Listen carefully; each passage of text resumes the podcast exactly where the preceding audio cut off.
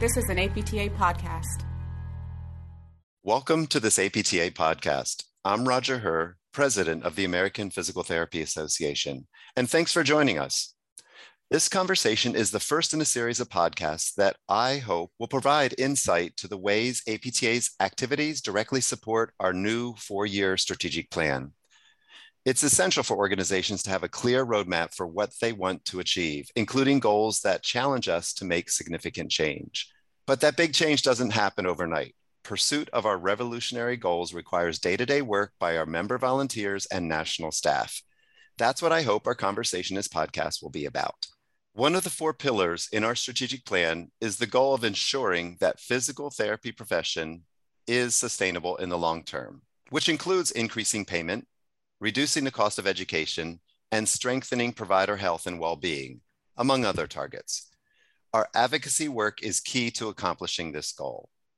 So, today we're going to talk about advocacy, but instead of focusing entirely on the high profile advocacy issues, my guests in this podcast will share some examples of how APTA is working towards the sustainability of the profession in other ways that don't always grab the headlines of our communication to members.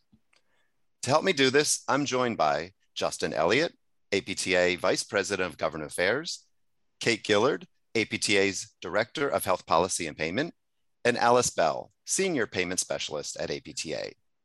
Welcome all. Justin, I'm going to start with you. Many of us are familiar with the high profile advocacy like cuts in the physician fee schedule and the PTA differential. But we're talking on some other issues too.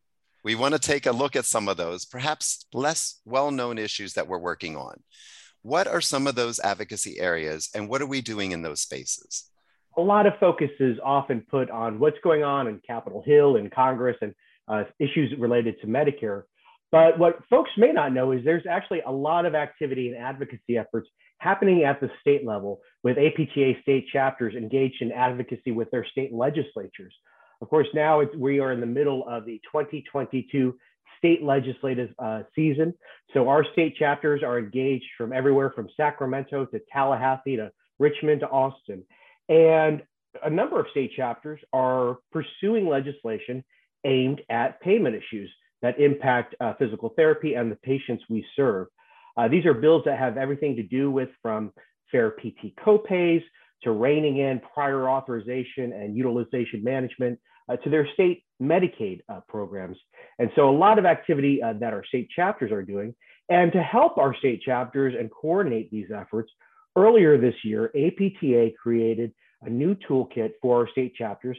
It's the State Payment Advocacy Toolkit. And this toolkit uh, provides model bills that state chapters can introduce in their state capitals to help address a wide range of payment issues that they're seeing in their states. Again, everything from prior authorization to the copay issue uh, to telehealth payment, you name it. And so I would urge folks to check out to see what, what's going on with their state chapter in terms of payment advocacy, because there's a, lot there's a lot going on at the state level, and there's a lot of uh, a lot of ways that members can be engaged at the state level when it comes to payment advocacy. But in addition, we also know uh, that every day our members are dealing with frustrations uh, with payers. And so APTA and the private practice section came together to create new, a new suite of materials to help individuals succeed with payment advocacy. This is a brand new member benefit for APTA members, and you can access it via the APTA website, apta.org main landing page. You'll see a link to the State Payment Advocacy Resource Center, also known as SPARC on the SPARC website, you'll see that it's a one-stop shopping for resources to help you advocate uh, with commercial payers or met, your state Medicaid program on issues like prior authorizations, utilization management hassles, telehealth, appeals, etc. And so these resources were put together in collaboration with the private practice section. They are open access to all APTA members and are there to, again, provide assistance and tools uh, to individual practitioners to deal with the commercial payment challenges and Medicaid challenges you may be having in your state. Thank you, Justin. And thank you for the insight on what's happening on state, uh, where individuals are getting involved, and the collaboration with the private practice section as some examples. As you know, we can't forget at any given time, there are certain issues at the center of our federal advocacy work. Right now, the PTA differential and the workforce diversity are two issues. Can you tell us more what's happening in those areas? Sure. Well, let's first start with the PTA payment differential, which went into effect on January 1st. Uh, APTA has uh, legislation in the US Congress called the SMART Act, uh, introduced by Congressman Bobby Rush, a Democrat from Illinois, and Congressman Jason Smith, a Republican from Missouri. Uh, now, this uh, bipartisan legislation is aimed at mitigating the impact of both the PTA and the OTA payment uh, differential. And it would do three things. First, it would temporarily pause the uh, payment differential. Second, it would provide an exemption to the payment differential for PTAs and OTAs for rural and underserved areas. And that's important because rural and underserved areas are having big issues with workforce. And then finally, it would address a long-standing issue that APTA has had with Medicare, and that is the current overly burdensome requirement of direct supervision of PTAs. It would change it to be general supervision so that PTAs would be able to work at the top of their license. Now, that legislation, uh, again, is, is gaining co sponsors and momentum in the House. We hope to have a Senate companion bill introduced in the US Senate uh, in the very near future. And again, we're looking at ways that we can build momentum and get this bill uh, attached to any of the large, larger legislative pa uh, packages that Congress will have to enact before the end of this year. On workforce diversity, uh, we've seen momentum. Uh, first, on the House side, uh, our workforce diversity legislation, uh, again, being led by uh, Congressman Bobby Rush of Illinois. That legislation passed uh, uh, back in December, the powerful House Energy and Commerce Committee, and is now awaiting a vote by the full US House. Now, on the Senate side, uh, the Senate companion to the Allied Workforce Diversity Bill was recently added to a larger legislative package. back in March, uh, Senator Murray of Washington and Senator Burr of North Carolina introduced a massive legislative package known as the Prevent Pandemics Act, Senate Bill 3799. And this bill uh, is addressed to uh, providing uh, additional resources uh, for pandemic response, including addressing issues with the healthcare workforce and health disparities uh, that we've seen as a result of the pandemic. Included in the Prevent Pandemics Act, they included the language from the Senate bill of the Allied Health Workforce Diversity Act. So that bill has been rolled into the larger Prevent Pandemics Act. And that Prevent Pandemics Act did pass the Senate Help Committee and again is now awaiting action by the US Senate. So we're seeing good momentum in both the House and the Senate on the Allied Health Workforce Diversity Act. And we're you know, continuing to build momentum in hopes of seeing getting this bill across the line before the end of the year. Thank you, Justin for all that information. Kate, I'm going to turn to you next. Uh, we all know that advocacy doesn't just happen on Capitol Hill. APTA is involved at the regulatory level as well, particularly with CMS or the Centers for Medicare and Medicaid Services. Holds a lot of power over what PTs and PTAs can do and get paid for within Medicare. Medicare, in turn, has an impact on what commercial payers do too.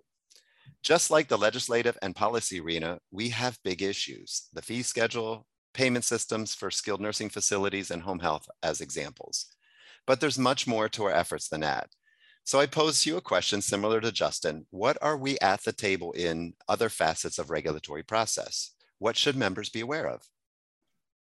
Thanks, Roger. Um, I know a lot of members most often think about regulatory when it comes time to submit comments on the fee schedule. That's usually when you hear what we're doing the most. Um, we try and get folks involved as much as possible. But I do want to make it clear that we are working year round on issues. Just because it may not be front page headlines doesn't mean that we aren't uh, still addressing these issues.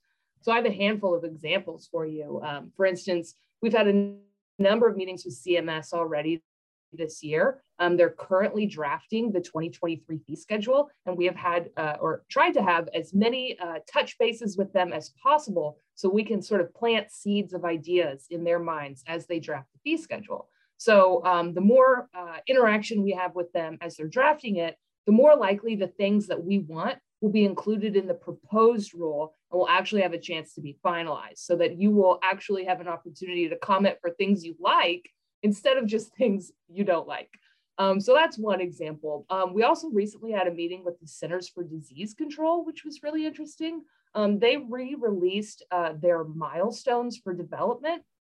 And a lot of our members were really concerned that a milestone on crawling was removed. So we wanted to make sure that we had a touch base with them, to make sure they were aware that we were a resource, to make sure that we had a common understanding of why that decision was made, and so that we could uh, work on messaging together. And at the end of the day, we were in agreement that the reason the crawling milestone was removed had nothing to do with whether or not crawling or mobility was important, but more to do with the fact that it's just too difficult a measure to distill down into a single milestone. And the point of that document is to provide easy guidance for parents. And, and crawling's just too complex. Some kids scoot around on their bottom, you know, um, they don't necessarily crawl. So that was an awesome meeting, and we are going to continue to work more closely with the CDC in the future.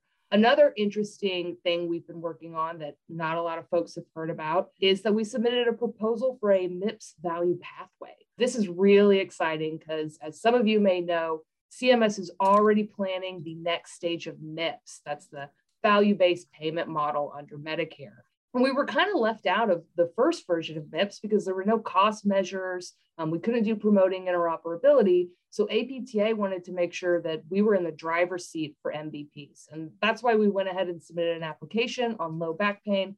We're hopeful this will be an easier and frankly more profitable way for physical therapists to participate in Medicare. Kate, thank you for those examples in these other advocacy arenas.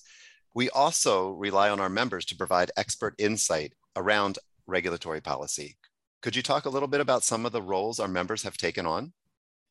Yeah, that's a, a really good point to make. Um, APTA tries to get physical therapists and physical therapist assistants at the table when important decisions are being made. And one of the main ways we do that is by nominating our members to serve on technical expert panels and committees that are convened by federal agencies. Um, now, these panels and committees are really sort of like expert focus groups. Um, they could be on a value based payment model, they could be on measures, they could be on um, a number of other things, but we want to make sure that our best and brightest members have an opportunity to participate. And so we have recently had some, some good successes with getting people actually appointed to these roles. Um, we've had folks appointed to a uh, skilled nursing facility, value-based payment model, technical expert panel, um, a uh, panel on patient safety measures, and even the panel that is creating the low back pain cost measure, which is a cornerstone of that MVP that I talked about earlier. Um, so if folks want to get involved in this, um, go to APTA Engage. That's the number one way we find uh, the folks who are qualified for these um, panels, and, and we'd be more than happy to get more and more folks available, more folks in our pool of potential nominees so that we can get PTs in uh, important roles and important decision-making roles uh, with the federal government. Kate, thank you for those examples and how members can get engaged in that process.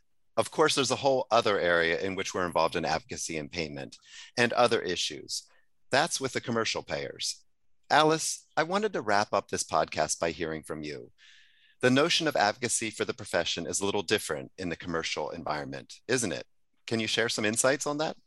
It absolutely is, Roger. And thank you so much. Some of that variability is just the sheer volume of private insurers. In 2020, there were nearly 6,000 private insurance payers in the country. When you look at that sheer volume and variability, there's a need to address each payer and often many plans under the payer. The other thing is that private payers are for profit entities that are selling a product and that product is being sold either to individuals or to group purchasing entities or to employers. Employers play a big role in what the products look like when individuals come to us and, and present with a need for care. About 50% of individuals in the US are covered in terms of insurance under their employer. And the employers often identify what they specifically want in insurance product. They identify what the particular risks of their work population is, and they target certain benefits to a greater or lesser degree based on the population that they're offering benefits to and based on the cost they're trying to control. So that means that when we're working on advocacy in the commercial payer space, we're really looking to leverage relationships um, with the large national payers who have a greater reach and can impact for more of our members, but also supporting our member volunteers also at the local level with some of the small local payers and helping them develop relationships where they can advocate. The other thing is that because of antitrust laws, APTA isn't able to solicit what payment rates are that different providers have, and providers can't share those payment rates. So, when we look at payment rates specifically, that's really a negotiation between the individual provider and the payer. And it's not something that we can actually influence. What we can influence are things like the administrative burden on providers and the overall coverage of physical therapy and recognition of physical therapy as a valued benefit in an insurance plan. So we work very hard to look at payer policy, to look at trends in payer policy, to have regular meetings with um, decision makers and influencers at the payer level, to advocate for reduction in that administrative burden, to look for ways to make care delivery more efficient and to also solve problems as they arise. So often members reach out to us and they see something happening with a payer, and we're able to leverage our relationships, investigate what might have caused a trend in certain types of denials or a higher level of scrutiny around certain claims, and work to resolve some of those issues and make things easier for our members. Let's thank you. What are the trends you're seeing in the commercial environment, and how are we bringing the profession's voice to the conversation around those trends? So there are many trends, Roger, um, but I'll highlight a few. One of them is related to this whole administrative burden. And we've seen over many years, and particularly since the Affordable Care Act and the kind of medical loss ratio loophole, many commercial payers either partner with or actually acquire entities that are considered third party administrators. And these entities can develop all sorts of policies that really make it challenging for providers on both the prior authorization side as well as the utilization management side. We don't see that going away, um, but we also see great opportunities in the shift to value based payment uh, for a reduction on that in, that burden for many providers. And some of that involves things like gold carding or tiering of providers, where those providers who are really performing very well in a network um, get exempted from some of these burdensome activities like prior authorization or intensive utilization management. So that trend toward um, toward tiering or gold carding is a really important one the overall trend with third party administrators means that at the advocacy level, we not only have to work with the payer, we also have to work with these, these TPAs and create lines of communication uh, and opportunities for finding ways to not have every provider pay for the small percentage of providers who may be abusing the system or not submitting claims in an appropriate manner. Right now, there's kind of this broad brush that if they sense that there's any problem, every provider has to jump through these crazy hoops. So we're really trying to get to a place where we can differentiate providers and only have those burdensome rules apply to those that are having some questionable practices. The other trend we're seeing is kind of this meeting of the payer and retail environment.